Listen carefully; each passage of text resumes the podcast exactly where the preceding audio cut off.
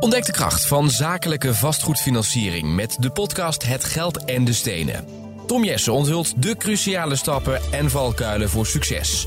Leer van de experts op bnr.nl of in je podcast-app. BNR Nieuwsradio.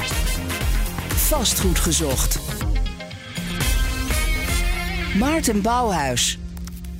Hugo de Jonge heeft er een potje van gemaakt en er worden in Nederland veel te veel grote woningen gebouwd. Die woorden zijn niet van mij, maar van econoom Koen Teulings. De vraag van deze week: wat zouden de vier formerende partijen volgens Teulings moeten doen om de woningmarkt weer op te lappen? Dit is vast goed gezocht, jouw eh, wekelijkse update over de wereld van de stenen. Je hoort ons natuurlijk eh, elke maandagavond om 7 uur op BNR of gewoon online via je e- eigen podcastspeler. Mijn co-host vandaag is eh, Jason Blackmore van Boelens de Gruiter. voor het eerst in deze rol. dag Jason. Goeiedag, Maarten. Want je bent begonnen bij Maarten, uh, bij Boelens de Guiter. Hoe bevalt het? Nou, dat bevalt heel goed. Ik heb mijn eerste maand erop zitten. Ja, moet je dan gewoon elke dag op kantoor achter een scherm? Of ja, mag je toch een beetje buiten spelen? Ja, begint met een telefoontje zondag. Ik ben er niet uh, maandag. Kun je voor mij invallen? dus die uh, rol heeft hij snel gepakt, ja. Maarten. Nee, het bevalt heel goed. Het is gewoon weer heel fijn om terug te zijn in teamverband. In, in, vooral in, in de stad Amsterdam. Ja. Weer vastgoed ontwikkelen. Ja. Jaren gedaan heb. Even ertussenuit geweest en nu gewoon weer met je... Ja, vol, uh, vol aan de bak. Lekker vol aan de bak. Nou, hartstikke fijn. Um, het nieuws wat je hebt meegebracht komt uit de Financial Times. Dat is dan direct een verandering, want Maarten komt altijd met zijn lijfblad de Telegraaf aanzetten. Maar jij leest een fatsoenlijke krant. Uh, verontrustende berichten over de markt voor commercieel vastgoed in de Verenigde Staten. Wat is er aan de hand? Ja, wat ik wel interessant vond aan het stuk is dat in Amerika problemen zijn nu met, met de herfinanciering van, van vastgoed. En dat de banken die eh, lening hebben verstrekt op dat commerciële vastgoed uh, nu behoorlijke verliezen uh, leiden. Uh, dat werd een beetje ingeleid door het faillissement van Silicon Valley Bank. Al had dat niet direct te maken met, met het commercieel vastgoed. Ja, dat is een jaar geleden ongeveer. Nu. Ja, en dat had echt te maken met leningverstrekking aan techbedrijven, aan start-ups. Die bank is toen overgenomen door NYCB die uh, wel veel krediet had uitstaan bij, uh, bij commerciële vastgoedpartijen. Ja, een New Yorkse bank neem ik aan. Ja, en die ja. uh, nu vervolgens in de problemen komt door verliezen op een aantal, in dit geval slechts twee, leningen op, op commercieel vastgoed. Ja, en dan gaat het over eh, in dit geval 185 uh, eh, miljoen verlies, maar slechts op twee portefeuilles. Ja, twee, ja, op twee, dat twee is leningen. Stevig. Dat is heel stevig. Ja. Uh, overigens, um, wat is dan de oorzaak die het artikel aangeeft ja, van de reden dat, dat dus nu banken en financiers in de problemen komen in Amerika? Ja, er zijn twee redenen.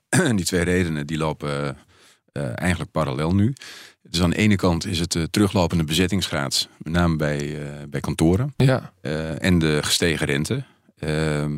En met name die, die, die lage bezettingsgraad, uh, die maakt dat er gewoon veel minder uh, cashflow is voor de eigenaren om rente te betalen en, en, en nog wat af te lossen. Dus simpelweg minder huurpenningen. Minder huurpenningen. Er, staan etages leeg. Ja. En, en dan krijgt die eigenaar een probleem en dan kan hij zijn leningen niet aflossen en dan komen dus ook de banken in de problemen. Ja, klopt. En dat, is wat er gebeurt. Ja, en het is vooral sinds COVID dat in Amerika veel meer mensen zijn gaan thuiswerken. Dus dat bedrijven gewoon veel minder behoefte hebben aan eh, kantoorvierkante meters. Ja. Uh, wat wij in Nederland denk ik heel goed gedaan hebben na de financiële crisis, is dat wij overgegaan zijn tot transformatie van, uh, van oude kantoren naar wonen. Dat is iets wat in Amerika nog in de steden uh, achterloopt.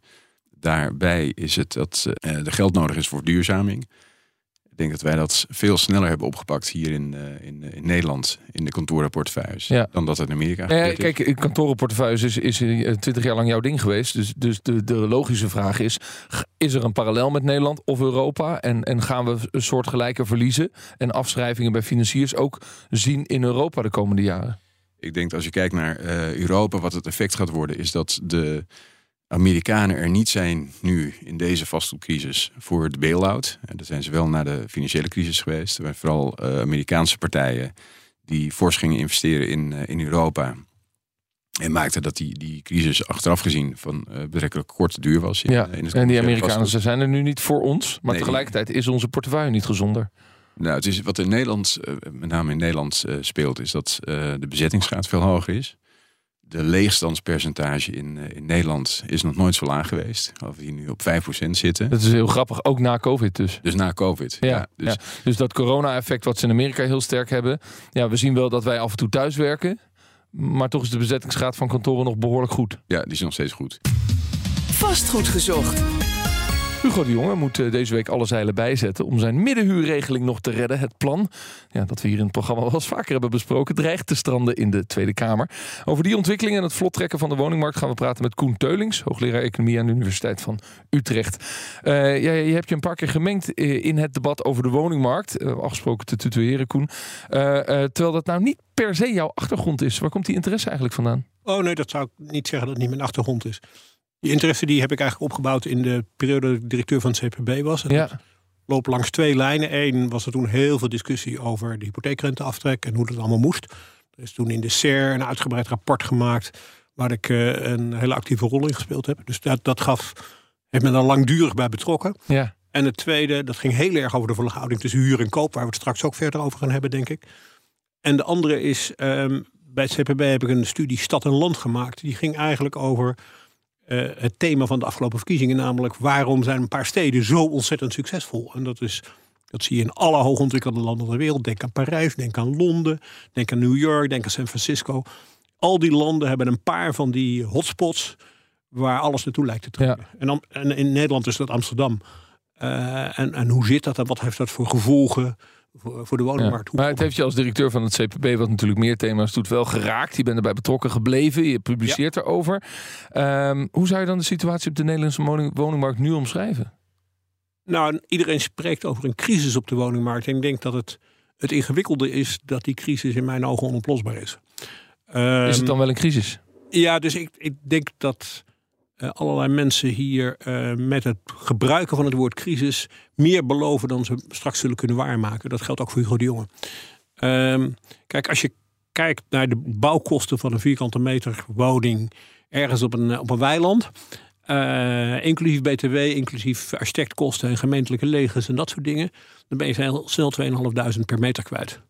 In grote delen van Nederland zijn de woningprijzen niet hoger dan 2.500 per meter. Daar kun je dus nooit rendabel nieuw bouwen. Dat geldt dus vanzelfsprekend in Zuid-Limburg, in, in grote delen van Zeeland, grote delen van Groningen, Drenthe, eh, stad als Almelo, dus grote delen van de Achterhoek. Um, en daar kun je dus niet rendabel nieuw bouwen. En dat is een hele ingewikkelde boodschap. Maar dat is een, dat is een financieel gegeven, ook gekoppeld aan de gestegen rente. Hè? Want voordat die rente zo steeg, nou, konden, we dat misschien wel? Of, of lag het aan de nou, bouwkosten die nog lager waren? Inderdaad, zijn door de rente zijn de woningprijzen wat gedaald. En daardoor wordt het dus moeilijker om nieuw te bouwen. Daar is geen enkele twijfel over. De rente daalt nu weer wat. Dus wat dat betreft uh, is, er, is er misschien een, een, beetje licht aan de horizon. Um, dat is één, maar ik denk dat is eigenlijk al systematisch zo. Want ik, de, de, eerste keer dat ik dit opschreef, dat was denk ik 2020 eh, of zo. Dus dat was voor de oorlog in de Oekraïne. Um, en een ander heel belangrijk fenomeen is dat grote. Dus er is in Nederland een volksverhuizing gaan. De mensen willen allemaal in Amsterdam, Utrecht. Uh, zeg, en Den Haag wonen. Om even het, Rotterdam, Rotterdam wordt ook steeds populairder? Nee, dat valt reuze tegen. Oh. Dus echt, de, de, de bevolkingsgroei in Amsterdam uh, Utrecht en Den Haag is zeg maar dubbel van wat landelijk gemiddelde. Um, en dat betekent dus dat het grootste gedeelte van de nieuwbouw op die paar plekken moet komen. Almere is ook, daar groeit het ook hard. Um, is het dan dat we eigenlijk gewoon Engeland achterna gaan? En dat je daar Londen en de rest of Britain is dat we straks sprake zien. Ander debat eigenlijk. Ja, dat, dat, dat klopt. Ik uh, bedoel, het is nog niet zo extreem, maar mensen onderschatten volstrekt het weergeloze succes van Amsterdam en, en de, de enorme stroom mensen die dolgraag binnen de ring in Amsterdam willen wonen. Maar je begint eigenlijk te zeggen: van, ik zie het niet zoals een crisis. Of het is zoveel, misschien als het nou een crisis is, kun je het niet zomaar oplossen. Ja. Uh, daarna deze analyse. Wat betekent dat dan uh, uh, voor de oplossing? Betekent dat je dan gewoon moet zeggen: accepteer dat je dus in die buitengebieden niet bouwt. En, en zorg ervoor dat je in die populaire gebieden twee keer zo hard bouwt. Ja, nou, dus dat is een deel daarvan. Maar je moet je ook realiseren dat we niet allemaal binnen de ring van Amsterdam kunnen wonen. Uh, nee, dat gaat niet. Nee. Dat gaat niet. Heel goed. Dus grondprijzen in dat gebied zijn erg hoog. Dus die woningprijzen die zullen daar zijn wat ze zijn. Nou, 9000 meter gemiddeld binnen de ring Amsterdam. Um, nou, dan kun je met wat rekenen bedenken dat als je een, een middenhuurwoning of een lage middenhuur, dan kom ik echt in de lage van zeg 750 euro per maand. Daar kun je 30 vierkante meter voor krijgen. Meer mhm. niet. En mijn claim is dat er in Amsterdam een enorme markt zou zijn voor woningen van 30 vierkante meter. Er zijn heel veel jongeren die dolgraag in het centrum van Amsterdam wonen. En ik zie niet in waarom we daar niet voor zouden bouwen. Nu worden die mensen overgeleverd uh, aan Prins Bernhard, zou ik maar zeggen. Ik, heb, ik ben geen racesportliefhebber, maar ik, ik heb geen negatief oordeel over Prins Bernhard. Maar dat, iedereen vindt dat vreselijk.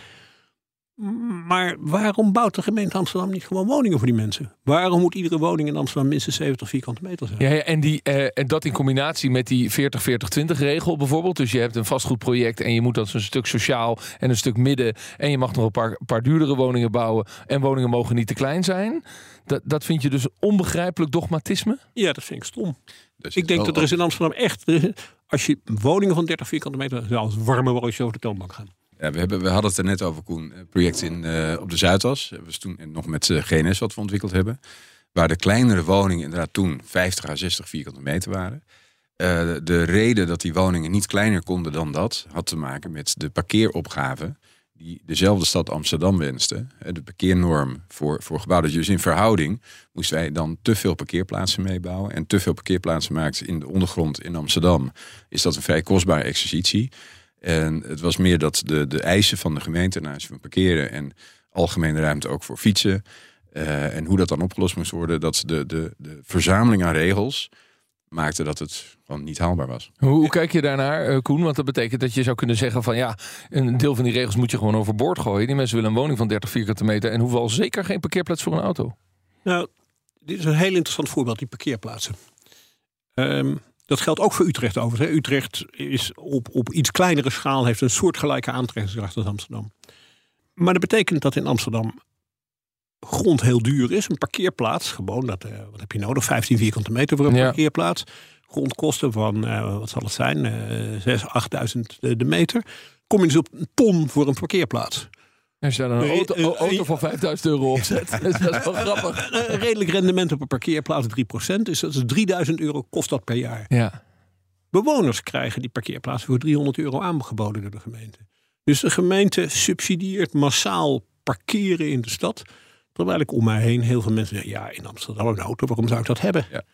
Dus ik denk dat Amsterdam twee dingen zou moeten doen. En Utrecht hetzelfde, daar speelt precies hetzelfde probleem meer kleine woningen bouwen. Er is een enorme vraag naar. En bewoners, parkeer, bewoners het recht op een parkeerplaats loskoppelen van een woning. Ja.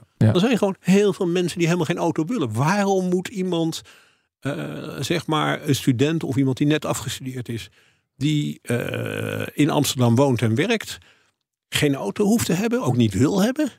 Waarom moet hij impliciet meebetalen voor een gratis parkeerplaats die ze oh, meegeleverd krijgt? Als het, even terug naar de woningen. Op dit moment is het zo dat uh, in de woningbouwplannen ongeveer 40% grondgebonden uh, uh, woningen gebouwd wordt. Dat zijn dan vaak rijtjeshuizen, eensgezinswoningen, kleine woningen, maar wel grondgebonden. En zo'n 60% ja, in de sfeer van, van flats en appartementen. Um, nou zijn er stemmen, Friso de Zeeuw die zegt je zou die verhouding moeten omdraaien. Want er is een hele grote behoefte aan grondgebonden woningen. jij zegt eigenlijk Koen, die verhouding moet nog scherper worden. We moeten ja, Friso, vindt dit, Friso vindt dit al jaren. Ja. En al jaren geven de cijfers hem ongelijk. Ja, dus we moeten naar 20% grondgebonden woningen en 80% kleinere woningen binnen de steden. Nou, je moet je realiseren dat zeg maar de helft van de bevolkingsgroei van Nederland vindt plaats op plekken waar, waar eh, weet ik veel, 10% van de mensen wonen en 5% van de grond ligt. Dus je overdrijf een beetje. Dus je moet op heel veel woningen moeten komen op plekken waar het hartstikke druk is. Ja. Ja, dan ga je geen grondgebonden woningen bouwen. Dat gaat gewoon niet lukken. Maar hoe komen we dan door dit dogma heen? Uh, de werkelijkheid. De wal keert het schip. Oh ja? Maar dan moeten we wel door een crisis heen. Want daar zitten we nu toch wel in. Hugo de Jonge zegt er is een ramp op de woningmarkt aangericht. Hij neemt het overigens de markt ook nog kwalijk ook. Hoe kijk je daarnaar? Nou ja, kijk, Hugo de Jonge heeft die fantastische zin. Uh, het is altijd woningmarkt geweest. Het moet weer volkshuisvesting worden alsof je door het om te katten van uh, woningmarkt naar volkshuisvesting of daarmee een woning goedkoper wordt. Dat is natuurlijk niet zo. Dus tenzij hij zegt dat hij denkt dat de belastingbetaler de woningen gaat betalen, is dit een, uh, is dit een loze kreet, zal ik maar zeggen. Ja. Jason? Ja, we hadden het net uh, toen we, voordat we met het programma begonnen, Haarlem. En we hadden het zelfs over Heilo. Als de, zeg maar, de overloopgebieden van, van de stad, waar mensen vanuit de stad in een volgende cyclus van hun leven met kinderen uh, gezinnen stichten en dat dan vaak buiten de stad. Is het niet zo dat als we naar de woningopgave kijken van, van Amsterdam, dat inderdaad in de stad kleinere woningen. Dat, dat, dat sta ik achter. Ik geloof dat dat ook de weg is. Maar dat we dan ook vooral aandacht moeten hebben voor de randgebieden rondom de stad. Dat daar wel focus is op die grondgebonden woningen om te voldoen aan de vervolgvraag vanuit de stad. Simpelweg de ontwikkeling van, uh, van de levenscyclus van mensen. inclusief parkeerplaats voor mijn gezinsauto op zaterdag. Of voor de hockey. Ja. voor de hockey. Eerlijk gezegd ben ik daar een beetje... Dus hier, maar nu ga ik gewoon anekdotes doen. Maar dat helpt soms heel erg. Uh, een vriendin van mij woont in Castrium. Ja. Uh, we hadden het bij het voorgesprek over die spoorlijn door, door Hello Castricum. Dat is een enorme asset, want dat geeft een rechtstreekse verbinding met Amsterdam. Ja. Dat zie je terug in de woningprijzen, want iedereen wil een directe verbinding met Amsterdam, want daar werken met veel mensen. En dus is die spoorlijn heel belangrijk en zijn alle huizen langs die spoorlijn heel veel waard. Zij woont in Castricum en haar dochter zoekt een huis. Zij klaagt erover dat de gemeente Castricum te grote huizen bouwt. Die kan haar dochter niet betalen. Mm dus ook in die, die hoge huizenprijzen, dat kun je ook zien. Als je kijkt naar de lijst van 25 gemeenten met de hoogste huizenprijzen per vierkante meter. 17 daarvan liggen in de regio Amsterdam. Ja, en een deel daarvan. En vier deel liggen zijn... in de regio Utrecht. Ja. En de rest is Texel, Vlieland en, ja. uh, Maar een deel daarvan zijn wel elitaire dorpen. Dus Laren, Wassenaar, Blarikum, nee, Heemstede, Bloemendaal. die staan ook in die lijst. Uh, ja, die staan ook in die lijst. Maar ook Amstelveen kun je ook een elitair dorp noemen. ja, maar ook een hele grote gemeente. Ja. Ook, hoe heet het? Diemen staat er ook in. Landstreek, Diemen. Dus gewoon alles rond het centrum van Amsterdam, rond in de regio Amsterdam. En in Utrecht zie je het ook een beetje. Uh, Zeist en Bunnik zijn, zijn ook hele dure maar ik, ik, snap de analyse, maar wat betekent het, even terug naar het Castricum voorbeeld, dat de gemeente in Castricum wel kleine woningen moet bouwen in Castricum? Ja, kijk, ongetwijfeld bouw je in Castricum, want daar zijn de woningprijzen zeg maar 5000 of zoiets eigenlijk. Ja. Dus niet 9000 of 7000, dus 7000 in Amsterdam gemiddeld en 9000 binnen de ring. Uh, in Castricum zal het 5 zijn of 4,5, zo ergens in die ja. Uh, dat is dus hoger dan in Eindhoven. Even voor de goede orde. Uh, dus ja, daar moet je je realiseren dat je ook daar langzamerhand heel hoog begint te worden. En dus dat de ruimte voor die, die villa's die daar achter je geprojecteerd zijn, die is ook daar begint die kleiner te worden. Ja, en het antwoord is dus ja. Ook in die gemeente zou je best wel kleine woningen kunnen bouwen, zodat mensen die wel in hun dorp willen blijven wonen, die hmm. niet uitvliegen naar Amsterdam. Want laten we wel wezen, niet iedereen vliegt uit naar, naar de grote steden als je jong bent. Ja. Er zijn er ook die wel in het dorp willen blijven wonen waar ze zijn opgegroeid. Ja.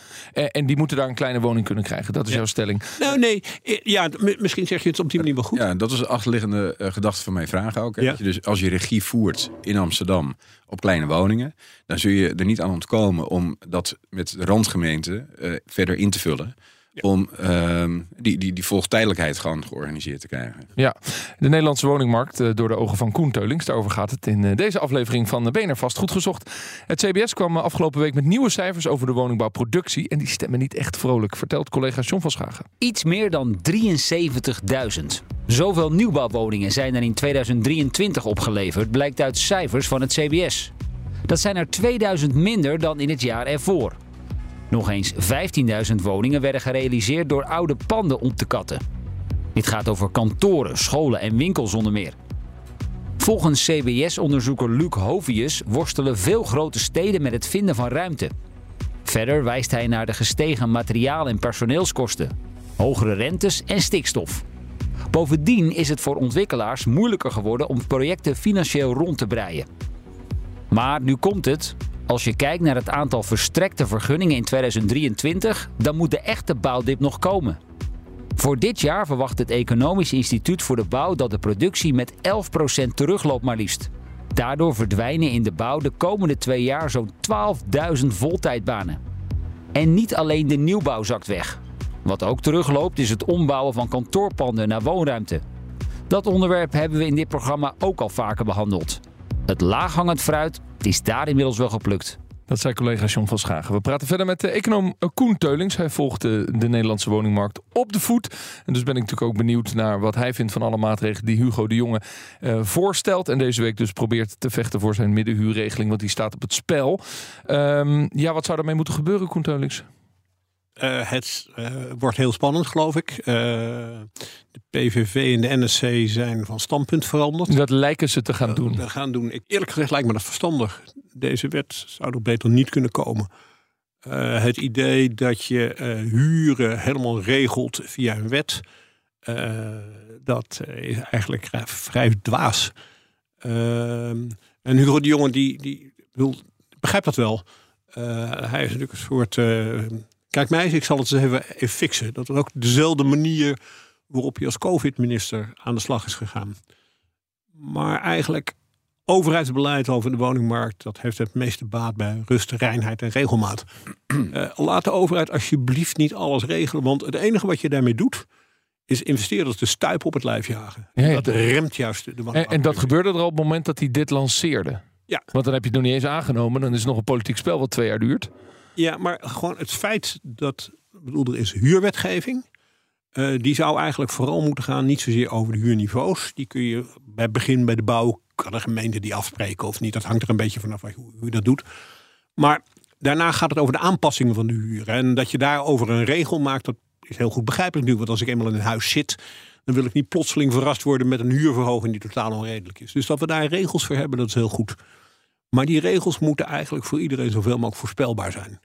Nou, dan was die, die energiecrisis rond de Oekraïne-oorlog een beetje ingewikkeld. Maar in principe moeten die zo voorspelbaar mogelijk zijn. Ja. Zodat investeerders en bewoners weten waar ze aan toe zijn. Ja, dus nu abrupt zeggen, ook over woningen waarin het verleden geïnvesteerd is. Want dat is altijd de kritiek van Maarten de Gruiten. Waarin verleden Excel-sheets op gemaakt zijn. Ja. Zeggen van nu moet die prijs terug naar 1100 euro op basis van dit puntensysteem. Is ook achteraf de regels aanpassen. En dat doet de, de investeerders. Doet dat investeerders worden daar apenbenauwd van. En dat is helemaal begrijpelijk. ik dus denk dat dat ook de, rust nodig is nu. Uh, dat, uh, ik denk dat dat ook weer een deel van de woningproductie kan aanjagen. Dus als er duidelijkheid is over waar we naartoe gaan, uh, los van of we het mee eens zijn welke kant het op gaat, dat die rust gaat maken. Dat... Maar die duidelijkheid kan ook zijn uh, dat de Kamer zegt we doen dit wel, we nemen de middenhuurregeling aan nee, en nee, dat doen we dan voor de komende 30 jaar. Hier is het probleem. Dit gaat investeringen in woningen zijn lange termijn projecten. Ja. Met andere woorden, je moet zorgen voor een, een, regelsysteem wetten die op lange termijn stabiel. Als je nu mensen vraagt te bouwen, dan moet je dus eigenlijk zeggen, en we beloven dat de wetgeving de komende 20 jaar er zo ongeveer uit zal zien. Kan iets veranderen, maar dit is de grote lijn. En als je dan achteraf zegt, ja, maar dat ging over het verleden. Dan denk je, ja, ja die redenering ken ik. Maar over vijf jaar is het ook het verleden. Dan ga je ook weer terug redeneren. Dus het gaat, is een kwestie van je houden aan je beloftes. Ja. En op het moment dat de politiek het odium op zich laat dat ze bij de huurwetgeving niet aan beloftes gebonden zijn, is het einde zoek. Dan, zullen, zullen investeerders. En ik, en ik krijg er gewoon dus nu komen dat geleidelijk aan. Naarmate ik die analyse maak, dan komen mensen op een gegeven moment ook gewoon aan je deur kloppen en zeggen: Kun je er dan wat meer over zeggen? Zo. Ik zie dat om me heen gebeuren. Bij deze die huurprijzen aan de andere kant, want dat is de reden dat deze wet er nu ligt. Uh, er werden soms astronomische bedragen gevraagd. Wordt altijd Amsterdam weer als voorbeeld gehaald, maar het gebeurde ook wel in een aantal andere grote steden. En de minister zegt: mensen moeten gewoon een betaalbare middenhuurwoning kunnen krijgen. Dus ik ga het aan banden leggen. Dat is de politieke realiteit. Ja, de, de, de, de woningmarktrealiteit is de realiteit die we net besproken hadden. Dat iedereen in Amsterdam wil wonen. En dat woningprijzen daar dus duur zullen zijn. Dus hoog zullen zijn. En er is die huurwetgeving. En die zegt van ja, je mag een huur van een bestaande woning met zoveel de maximaal toegezegde huur. Uh, per jaar. Ja. Nou, dat is allemaal volstrekt begrijpelijk. En daar moet iedereen zich aan Maar als het startpunt is deze woning 50, 60 vierkante meter, wat dus best groot is Mag, voor Amsterdam. Hugo de Jonge het bedacht en, kost, en, en kost dus 1750 euro. Ja, dan is dat de markt. En, en, en, en, ja. en de politiek zegt, ja, maar mensen kunnen geen 1750 euro betalen voor een woning. Nou, dat blijkt wel, want anders was hij niet voor dat bedrag verhuurd. Ja, en ik denk dat je daarin ook. De, het probleem is dat de politiek het heeft over de woningmarkt. Ja. Zonder het onderscheid te maken wat Koen wel maakt. Dat je zegt: oké, je hebt Amsterdam en een prijsontwikkeling. En de rest van Nederland. En je hebt in Nederland de prijsontwikkeling. Als je die loskoppeling maakt, dan uh, maakt de woning in Amsterdam automatisch duurder. Waar meer vraag naar is. Het interessante daaraan is, uh, Koen Teulings, dat uh, je begon daar direct over. Je moet kijken naar Amsterdam en, en daarna de rest. Um, dat is een van de kritiek. Dus Amsterdam en Utrecht. Ja, ja, ja, Den Haag lijkt er ook een beetje. Het zijn eigenlijk. Dus Almere beschouw ik als voorstad van, van dingen. Daar, daar groeit het ook hard, maar de woningprijs ook. Dus het is toch een beetje de grote randstad zonder de zuidelijke randstad. Ja. Dat is eigenlijk wat het is. Want, want uh, de, deze zender zit in Amsterdam. En wij krijgen vaak de kritiek. We bestaan al 25 jaar. Uh, ik mag er al 17 jaar rondlopen. En we krijgen vaak de kritiek. Jullie zijn erg Amsterdam gericht. En nou voel ik het in mijn eigen programma. Van hebben we het weer over Amsterdam. Ja. Heb het dus over heel Nederland. Maar dat doe jij heel bewust. Want het is nou, dus, iets anders. Het is heel aardig um, om te kijken naar het kaartje van de verkiezingsuitslag van Nederland. Ja. En dan zijn er allemaal, uh, ik weet niet welke kleur ze daarvoor gebruiken. Lichtblauw was PVV. PVV de grootste. En rood, kaartje. rood is Verenigd Links de grootste. Ja. En er is een, een zwerende vinger. Neem alle gemeenten waar Verenigd Links de grootste is. Dat zijn allemaal succesvolle steden. En dat zijn dus eerst en vooral de steden die we noemden. Maar er is ook nog een hele, tweede ring. Dat is Zwolle, Arnhem, Nijmegen, uh, Leiden, ja. Haarlem. Haarlem is voorstad van Amsterdam. Haarlem is voorstad van Amsterdam, ja. Den Bosch, uh, Eindhoven, Breda, Tilburg. Ja, en daar zie je Verenigd Links toch nog groter dan het lichtblauw van de PVV. Ja, en al die steden zie je dat Verenigd Links groter is. Ja. Daar zit volgens mij ook een beetje een knelpunt. Want dat zijn natuurlijk ook meteen de partijen die propageren dat wonen betaalbaar moet zijn. Ja, en inderdaad. dat zijn meteen de partijen die uh, de betaalbaarheid prediken in de steden waar het het duurst is. Het zijn ook de partijen die voor deze wet zijn. Ja, nou dat is heel geen. Ja, dus ik denk dat er over deze wet gewoon niet goed is nagedacht. Het nog, nog even één opmerking over die rode steden, hè, zou ik maar zeggen. Al belangrijk om iets over Eindhoven te zeggen. Ik bedoel, Eindhoven is voor de economische betekenis van Eindhoven voor Nederland kan niet worden onderschat. Uh, eh, ASML is een fantastisch bedrijf. Uh, het gaat heel goed met Eindhoven. Wat een soort mirakel is. Want toen Philips daar in de jaren negentig wegging, hield iedereen zijn hart vast. En het is totaal goed afgelopen. Uh, maar nog steeds, Eindhoven wijkt eigenlijk in groeicijfers. Als je gewoon naar de bevolking kijkt en naar woningprijzen. Niet af van die andere steden die ik noemde buiten. Dus, dus, dus Breda, Tilburg, Arnhem, Nijmegen, mhm. Groningen. Allemaal ongeveer soortgelijke dingen. 4000 euro voor een vierkante meter woning. Ja. En dus het belangrijk echt, Amsterdam en Utrecht zijn een, soort wereld apart in deze dingen.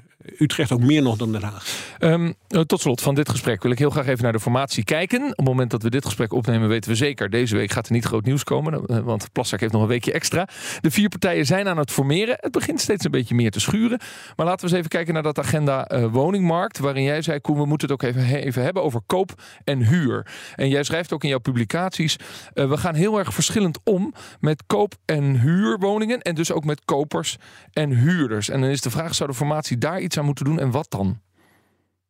Nou, Nederland heeft een hele lange traditie van het fiscaal benadelen van huurders. En even gewoon dat we ons allemaal dat goed in het hoofd hebben. Wat is een huurder? Dat is iemand die. De meeste huurders, dat zijn iemand die geen eigen geld heeft, niet een rijke ouder heeft. Uh, dus geen eigen geld, dus niet een hypotheek kan krijgen. Want dan heb je altijd iets van eigen middelen nodig. Die groep mensen worden fiscaal benadeeld in Nederland. Waarom dan? En niet op kleine schaal, maar op grote schaal. Omdat ik als koper uh, hypotheekrenteaftrek heb? Nou, de hypotheekrenteaftrek speelt een rol. Maar veel belangrijker is het eigen woningforfait. Eigenlijk dus over eigen woningen betaal je zeg maar uh, geen belasting. Terwijl uh, over huurwoningen gewoon box 3 heffing wordt betaald. En niet door de huurder, maar door de verhuurder. Door de verhuurder. Ja, de verhuurder die rekent dat nu gewoon door in zijn huur om het voor de verhuurder aantrekkelijk te maken, uh, moet hij zijn huur verhogen. En het gevolg is dat er dus in Nederland alleen maar zoveel huurwoningen zijn met een hoge huur omdat een lage huur, ja, dat kan niet uit. Nou ja, sterker nog, die box 3-heffing is omhoog gegaan uh, van Rij. Ja. Uh, en, en nu zegt Hugo de Jonge, je mag de huurprijs niet verhogen. Daar zit de pijn bij die dus particuliere dat maakt, dat maakt het helemaal, dus dat zal ook wel vastlopen. Want dat betekent eigenlijk dat alle mensen die een, een huurwoning, uh, die een woning bezitten die ze verhuren, die zijn hem op het moment aan het verkopen. Dat zie je op grote schaal gebeuren. Ja. Um, dus er zijn allerlei factoren waardoor iets wat in Nederland altijd al zo was, dat huurders benaderd werden ten opzichte van kopers. Dat is de afgelopen vijf jaar dramatisch toegenomen. Dat heeft ook te maken met de leegwaarderatio. Is een hele serie fiscale maatregelen. die volgens mij min of meer toevallig en min of meer ongepland en, en dat tot heeft deze invloed op onze huurmarkt. Die, uh, als je het vergelijkt met het buitenland. De, de, de vrije sector huurmarkt, waar ook nu zoveel over te doen is. is eigenlijk relatief klein in Nederland. Ja, nou kijk, je hebt natuurlijk in de huurmarkt kun je weer opdelen in twee segmenten. Dat is het ene, de institutionele beleggers, ja. uh, waar ja. Jezus voor een bouwen is. Uh, en, en, kleine, kleine, en kleine mensen die. die, en de corporatiewereld. Uh, en de corporatie. Dus er zijn ook nog 2 miljoen woningen. Ja. Uh, ik verwacht ook dat als je ehm, de verhuurders anders gaat behandelen, dat dat ook de woningproductie gaat aanjagen. Je ziet te veel projecten nu stilvallen, omdat de 70% voorverkoopeis niet gehaald wordt. En dat je dat eh, ziet in gemeenten waar ook ineens de zelfbewoningsplicht is geïntroduceerd. Ja. Dus dat uh, er minder uh, partijen zijn die woningen kopen om te verhuren. Ik denk als je dat loslaat, waar, hè, dat je dus de kopers krijgt en dat je niet die moeite of van het bereiken van die 70% uh, aan moet tikken. Dat je weer meer particulieren gaat krijgen die huurwoningen gaan kopen in dat project. En dat dus weer een grotere, een grotere middenhuur, uh, vrije sector huurmarkt komt. Ja, en dat je dus. Nou, Jezus haalt de woorden uit de mond. De zelfbewoningsplicht, ik, ik snap niet dat, die is in Nederland mateloos populair. Ook in de, als je bijvoorbeeld in de NRC en ook, ook in het Financieel Dagblad wordt hij altijd zo'n succes van het beleid. Kijk nou naar de krankzinnigheid van deze dingen. Wat is de redenering? Ja, nu kunnen beleggers niet langer woningen aan de woningmarkt onttrekken. Wat is dit voor krankzinnige redenering? Wie bedenkt zoiets geks? Als er een huurder in woont, is dat ontrokken aan de woningmarkt. En als er een koper in woont, is dat wel woningmarkt. Ja. Ja, zeg Ja. Dit is volslagen geschrift. Volstra ja. Dus die zou, die zou door de formatie sowieso van tafel moeten worden gehaald. Ja, dus wat jou betreft. Ja.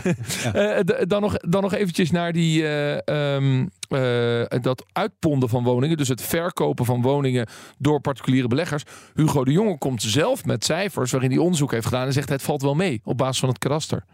Dus want ik hoor in het programma ook heel veel heer van ja, uh, makelaars die tegen mij zeggen van ik zie al mijn particuliere verhuurders nu verkopen.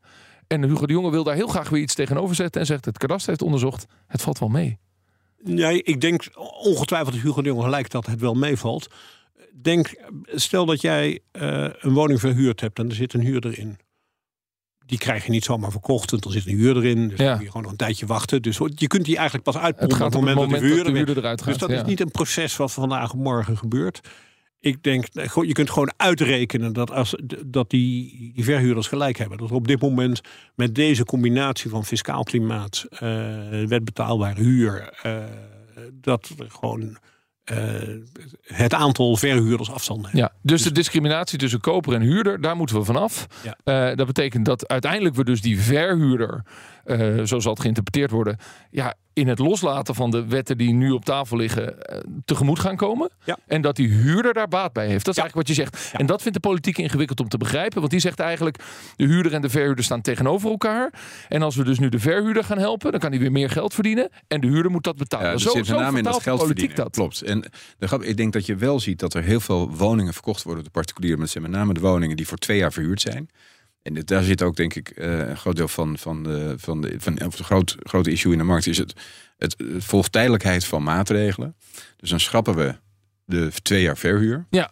En daar zie je wel dat die woningen wel, wel veel naar de markt komen. Dat is wat ik om me heen hoor ook. Van ja, als ik hem vrij krijg nu, dan verkoop ik, hem. Dan verkoop ik hem, want anders val ik in die, uh, die uh, nieuwe regeling.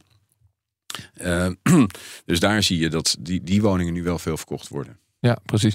Dan helemaal tot slot. Nou, we hadden het over die formatie. Um, waar denk je dat het naartoe gaat? Waar, waar staan we over drie, vier maanden, Koen Teulings? Ja, het gaat over woning. Koffiedik ja, dit is, de koffiedik vraag. dit is de koffiedik vraag.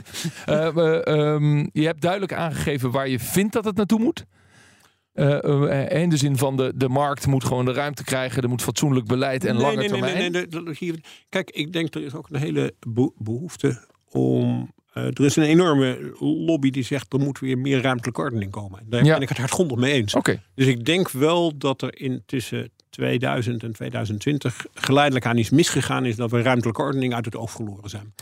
Maar bedenk ook, dat is dus eigenlijk herinvoering van het beleid van Jan Pronk want dat was de minister die dat als laatste deed. En dat waren rode contouren en groene contouren. En dan mocht je in groene contouren niet bouwen en in rode contouren wel bouwen. Dus dat, is, dat past eigenlijk in dat idee dat je goed na moet denken over Amsterdam en Utrecht. dat je daar dicht bij elkaar veel woningen moet hebben. Want dat is juist de meerwaarde van de stad. Dat we dicht bij elkaar wonen. Ja, gaat die nieuwe omgevingswet dan helpen? Ja, Jason? dat is mijn vraag. Gaat die nieuwe omgevingswet daarin helpen? Durf, durf ik oh, durf absoluut niet. Okay, maar... maar het gaat dus in zekere zin in tegen wat mensen denken dat als we nou maar de regie weer in handen nemen, dat we gaan bouwen, bouwen, bouwen. Ik denk dat het reuze. Als, als je echt gaat nadenken over ruimtelijke ordening, dan zul je in veel gevallen juist trager zijn. En zeggen, jongens, wacht nou nog even. Hier moet in hoge dichte. Ga nou niet snel dit landje volbouwen met een laagbouwwijkje. Uh, zoals Friso dus heel wil. Uh, wacht nog even en denk aan hoge dichtheid. Als je kijkt naar de nieuwbouwprojecten in Amsterdam, uh, hier in Over Amstel en in Oostenburg die zijn enorme dichtheden. Acht hoog. Dat is voor Amsterdam ook nieuw, zal ik maar zeggen. Een woning, woonwijk waar acht hoog gebouwd wordt. En Oftewel, ik denk dat dat de toekomst is. Amsterdam is zo succesvol. Dat kan niet anders dan dat we daar zeg maar met Parijse dichtheid gaan bouwen. Dus wel regie een ruimtelijke ordening, eh, dat terugpakken en tegelijkertijd zorgen dat de regels en de fiscaliteit zo is dat er ook op een fatsoenlijke manier gebouwd kan worden. En dat je accepteert dat die hotspots, ik noem ze maar even zo, ja. Ja, dat, dat een woning daar veel geld kost en dat er ook een behoefte is aan kleine woningen. Uh, samenvattend, nou, die boodschap aan de formatie. Uh, Jason, dankjewel. Dankjewel. Het was me genoegen. Wederzijds. en Koen Teulings natuurlijk. Uh, dankjewel dat je bij ons wilde zijn. Dit was vast goed gezocht. Uh, we zijn er dus als radioprogramma. Elke maandagavond 7 uur. En vooral als podcast. Dus abonneer je even in je favoriete podcastspeler. Of gewoon die van BNR. Dan krijg je een berichtje als er weer een nieuwe aflevering klaar staat. Dit was hem. Tot volgende week. Dag. Vastgoed gezocht wordt gesponsord door Mogelijk. Mogelijk. Vastgoedfinanciering voor ondernemend Nederland.